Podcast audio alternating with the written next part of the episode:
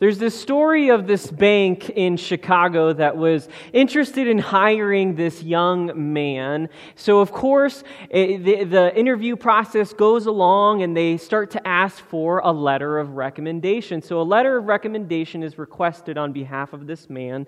And when it's sent out, uh, this banker ends up going ahead and sending out to the family and to the friends of the family. And his father ends up writing back and saying how how this man needs to be recommended for this position because his father is of the Cabot family and his mother is of the Lowell family, and goes on and on listing all of these families the uh, Saltonstalls, the Peabodys, and one after another list all these families, recommending this young man to this position in a bank. Well, the bank looking at the recommendation, writes a letter in reply and says that none of this information is adequate. We are not contemplating using this man for breeding purposes, just for work. I like that story. It makes me laugh because I think sometimes we can get tripped up on the wrong kinds of things. Sometimes we can end up favoring the wrong kinds of things. And here's the beautiful thing God is a respecter of persons, He accepts every person, regardless of their family, regardless of their nation, regardless of their race. Simply those who fear Him and live their lives towards Him.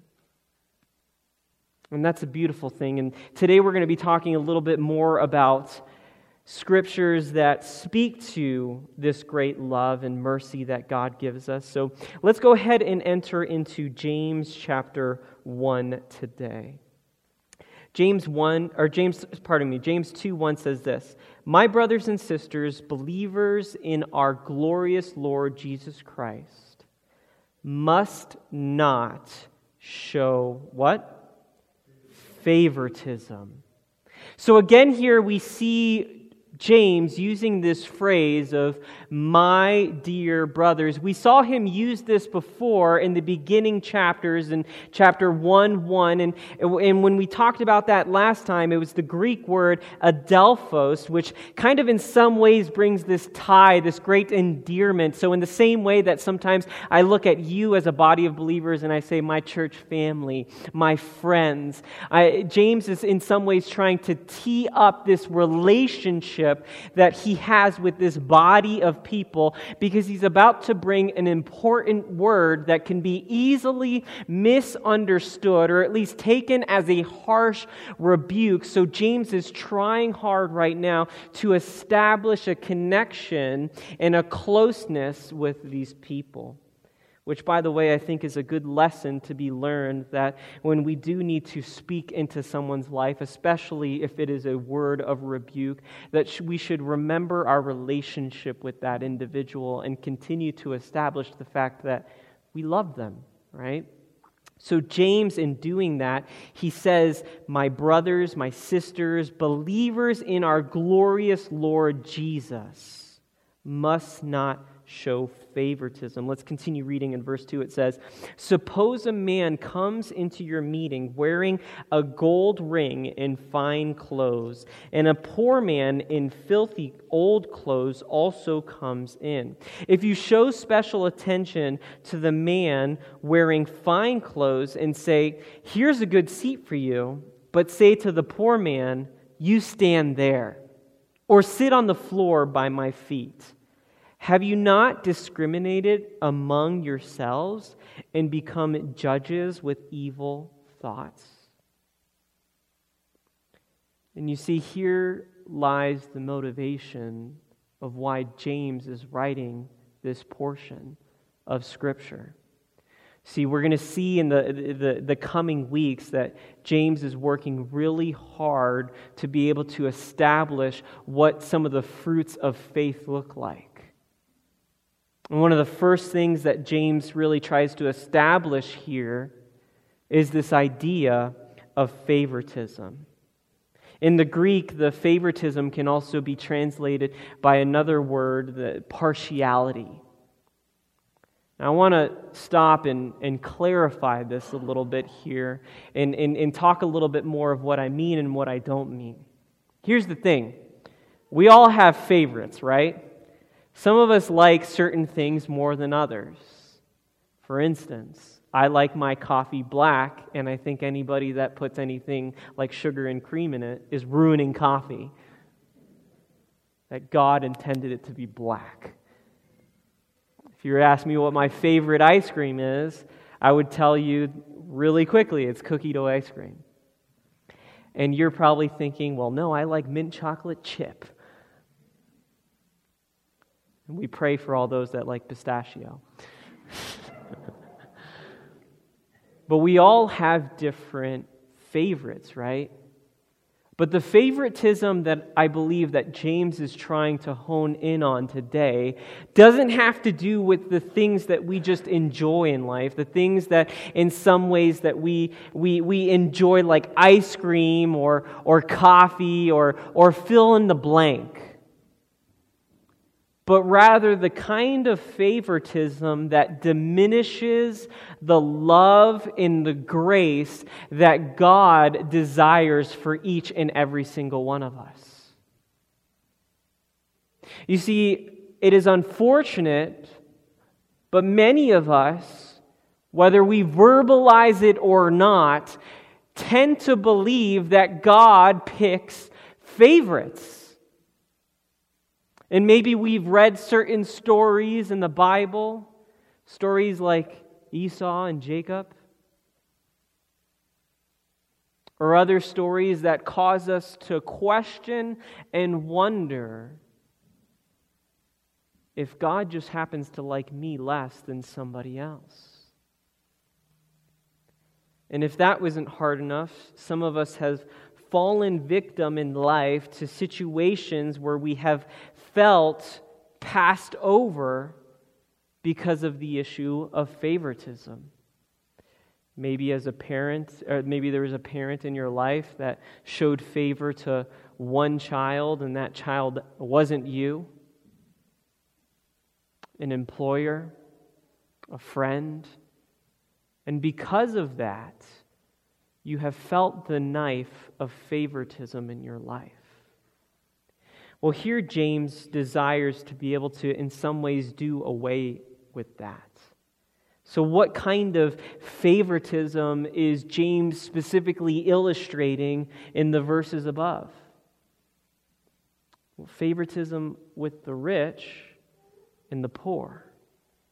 You see, if you didn't know, in the Greco Roman world, the way that the, the, the landscape of the socioeconomic incomes for the world worked out was very different than our own. So, if you didn't know this, there was about 8% of a wealthy class in the Roman Empire that really had most of the money. And then there was about 2% that were considered in this category of gaining wealth. And those that were gaining wealth were, were kind of people that weren't rich, but they were on their way. They were doing better than the majority of people, but they weren't yet part of that 8%.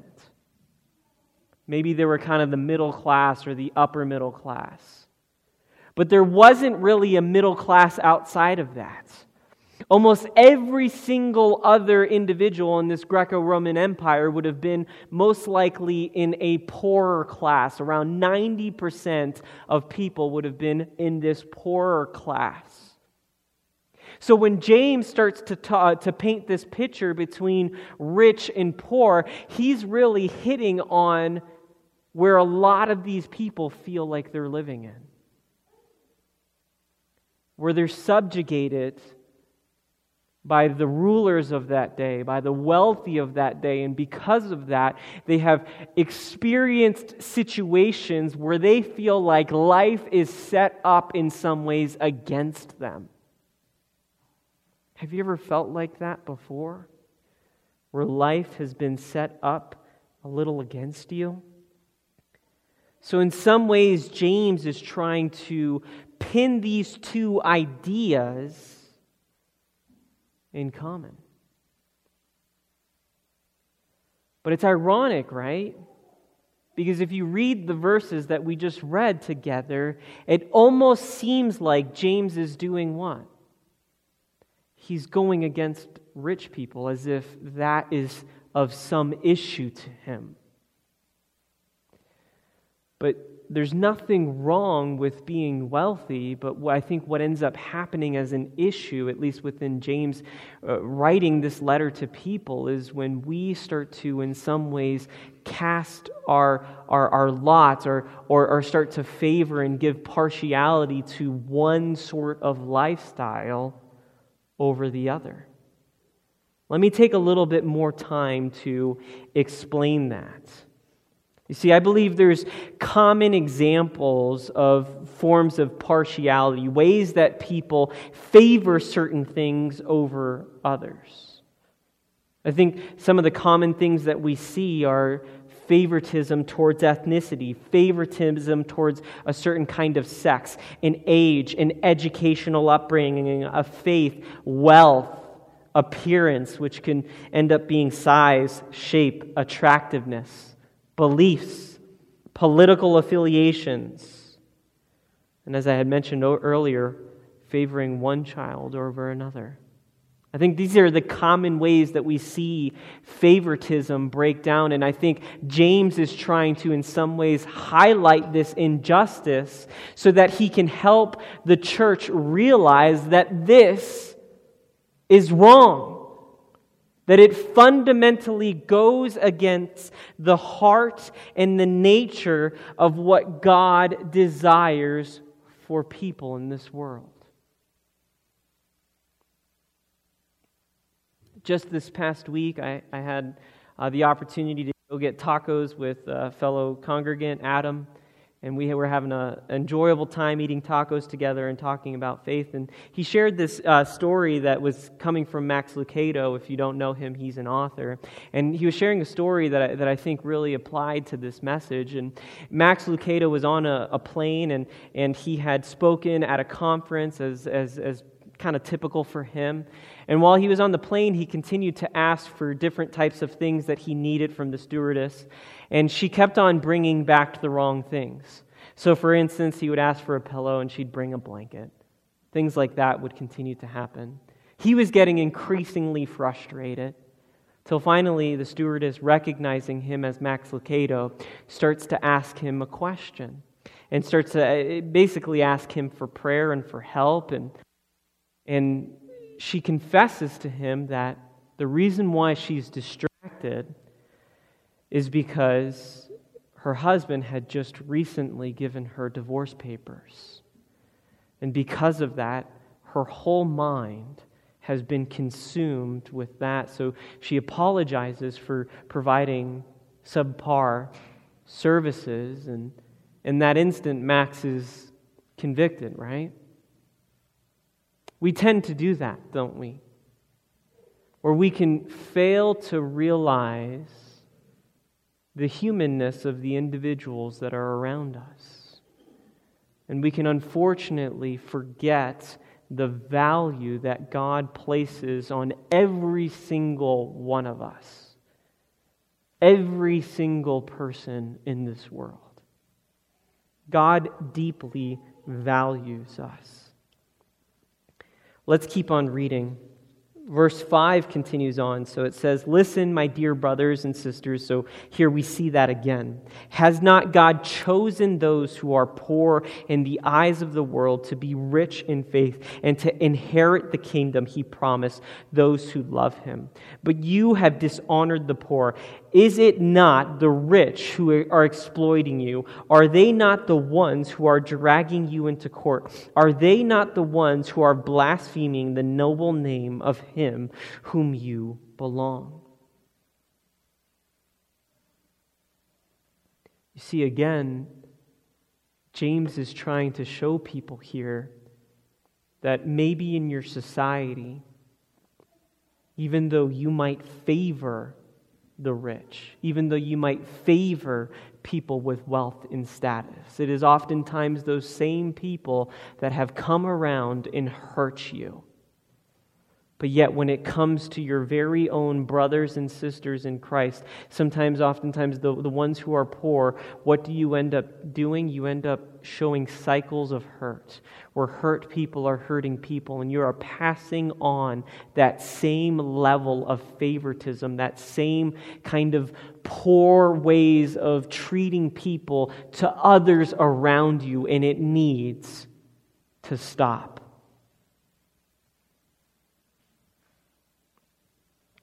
See, one of the things that I believe Jesus was able to demonstrate within his ministry is that he was very much against all forms of discrimination. Where somebody would only be valued based off of one of those partialities that we talked about earlier. And oftentimes, Jesus was discriminated against. And I think one of the scripture verses that highlights that so well is just straight from John 3:16. That God so loved the world that he gave his one and only Son, that whomever believes in him shall not perish, but have eternal life. For God did not send his Son into the world to condemn the world, but to save the world through him. That whoever believes in him is not condemned, but whoever does not believe stands condemned already because they have not believed in the name of God, his one and only Son. But you see, despite these efforts, despite being the kind of person that stood against discrimination, despite being the kind of person that would continue to share his love with any listeners out there that would receive him, he was almost always opposed. And he did very unconventional things. For instance, his disciples didn't even get it. On one occasion, Jesus was going to be heading back from, uh, from, from uh, Galilee all the way to the region of Judea and Jerusalem towards the end of his life. So, what does Jesus do? Well, he plans to visit the city of Samaria, or the region of Samaria. And if you didn't know, Samaria, the Samaritans had kind of this feud between being Samaritan and being a Jew. The Jews hated the Samaritans, and the Samaritans reciprocated that hate towards the Jews. And these two people butted heads despite having common ancestry. And Jesus, still planning to love those Samaritan people and not show favoritism towards his own kin, but loving those people, decides, you know what? On my way to Jerusalem, which we know what happens there, I'm going to make sure I make an effort to visit the region of Samaria. So Jesus sends a few messengers ahead to prepare the way for his coming to Samaria. And the Samaria, so when they get there in town and they start to try to set things up that Jesus is going to be there, the Samaritan people start rebuking the messengers and they send them back saying, We don't want him to come. What's so interesting and what kind of makes me chuckle a little bit is that James and John, the different James, was listening to this happen. And their first thought was to say, Shall we call down fire from heaven to destroy them? But Jesus turned and rebuked them, and he said this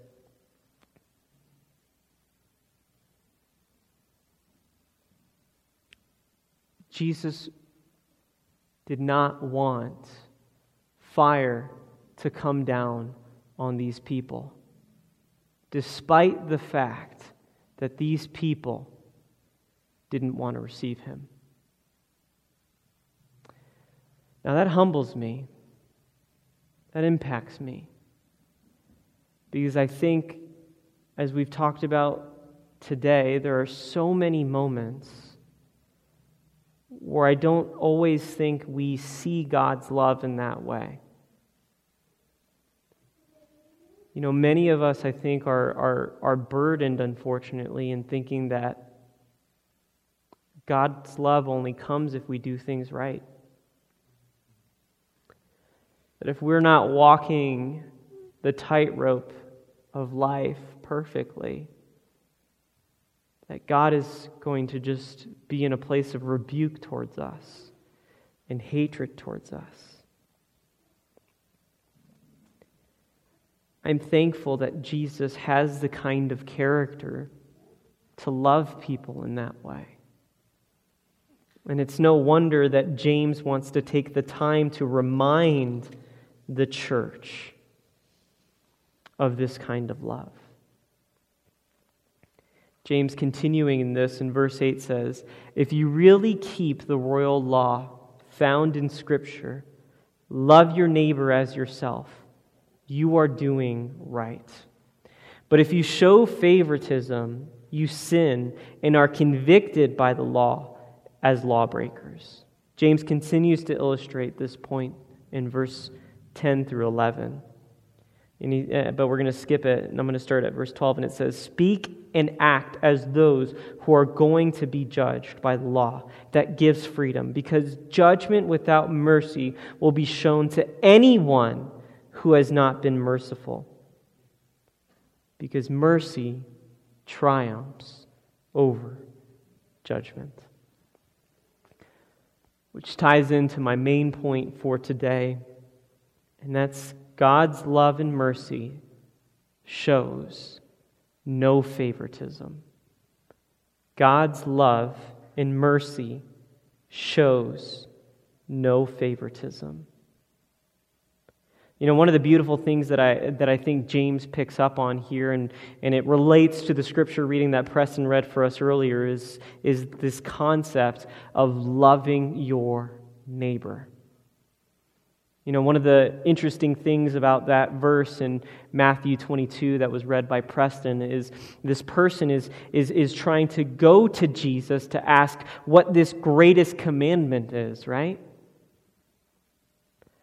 And he's asking it in a way where he expects one single commandment to be spoken back to him, right?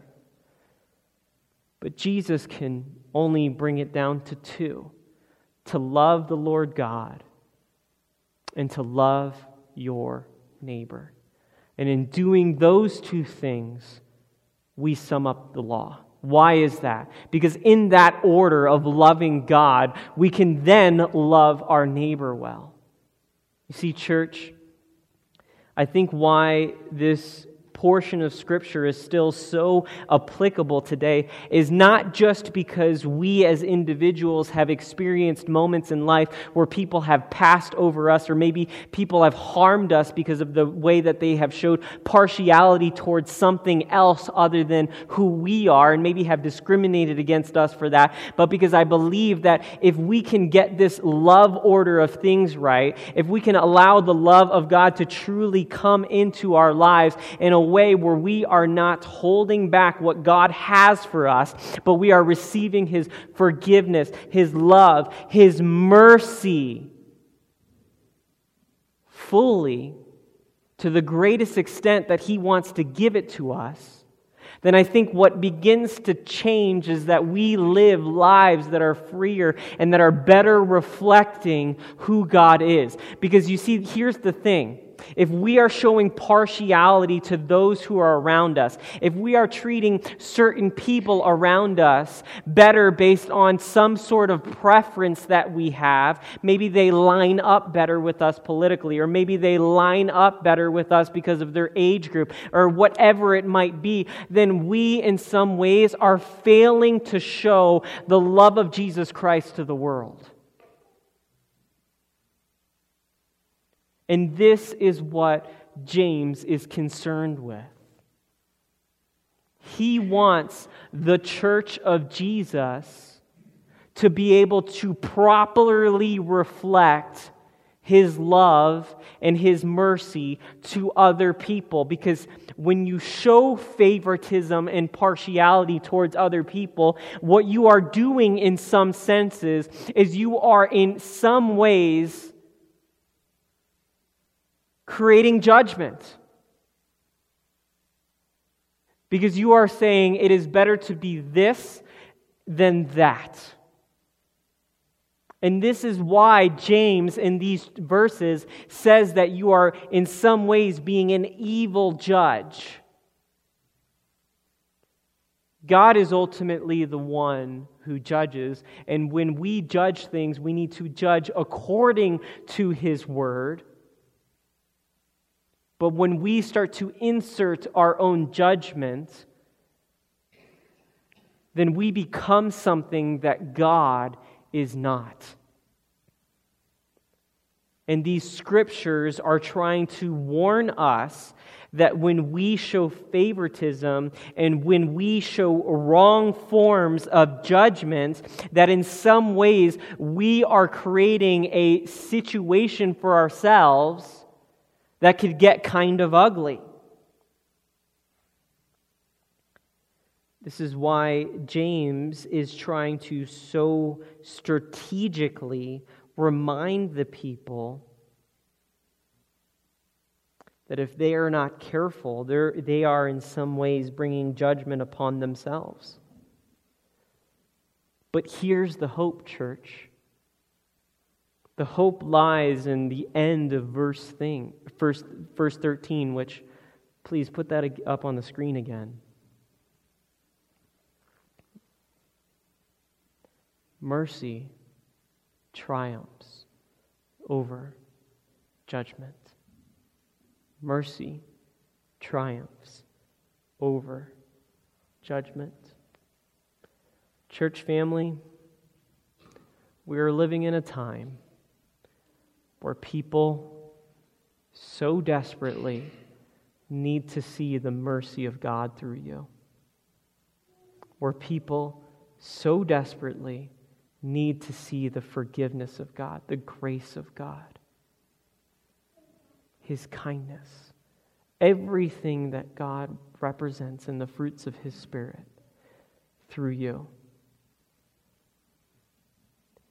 You know, one of the things that we should, in some ways, be excited about, even though it's somewhat of a tragedy, is many of us understand that the current climate of our society is very divided. Speak, people very easily speak harsh words to one another. But what that also means is that when you speak words of grace and mercy into someone's eyes, it's going to it's going to go noticed. People are going to pick up on that quickly because people aren't doing that. So when you do that, people will take notice. And I believe that God wants our church to be that kind of light to our neighbors. You see, we gather here in order to, in some ways, equip ourselves to do these works better. And, church, here's the thing you have some neighbors in your life that need to see the mercy of God through you, that they've been living in a place of judgment They've been living in a place of pain because of the kind of partiality they've either received themselves or they've given to other people. And they need to experience the mercy of God through you. Who are the people in your lives that God has called your neighbor? And the story of the Good Samaritan, we know that the person who is the neighbor is the one that offers aid, the one that doesn't pass individuals along, but is willing to have eyes to see pain where it exists, and then able to offer love in the midst of that pain. For some of you, I know it's some family members that are going through that, some friends some coworkers. And I want to encourage you today to use those opportunity as a ministry of showing God's mercy so that you can remind him that the love of God is good and that his mercy triumphs over judgment. Amen. Let's pray.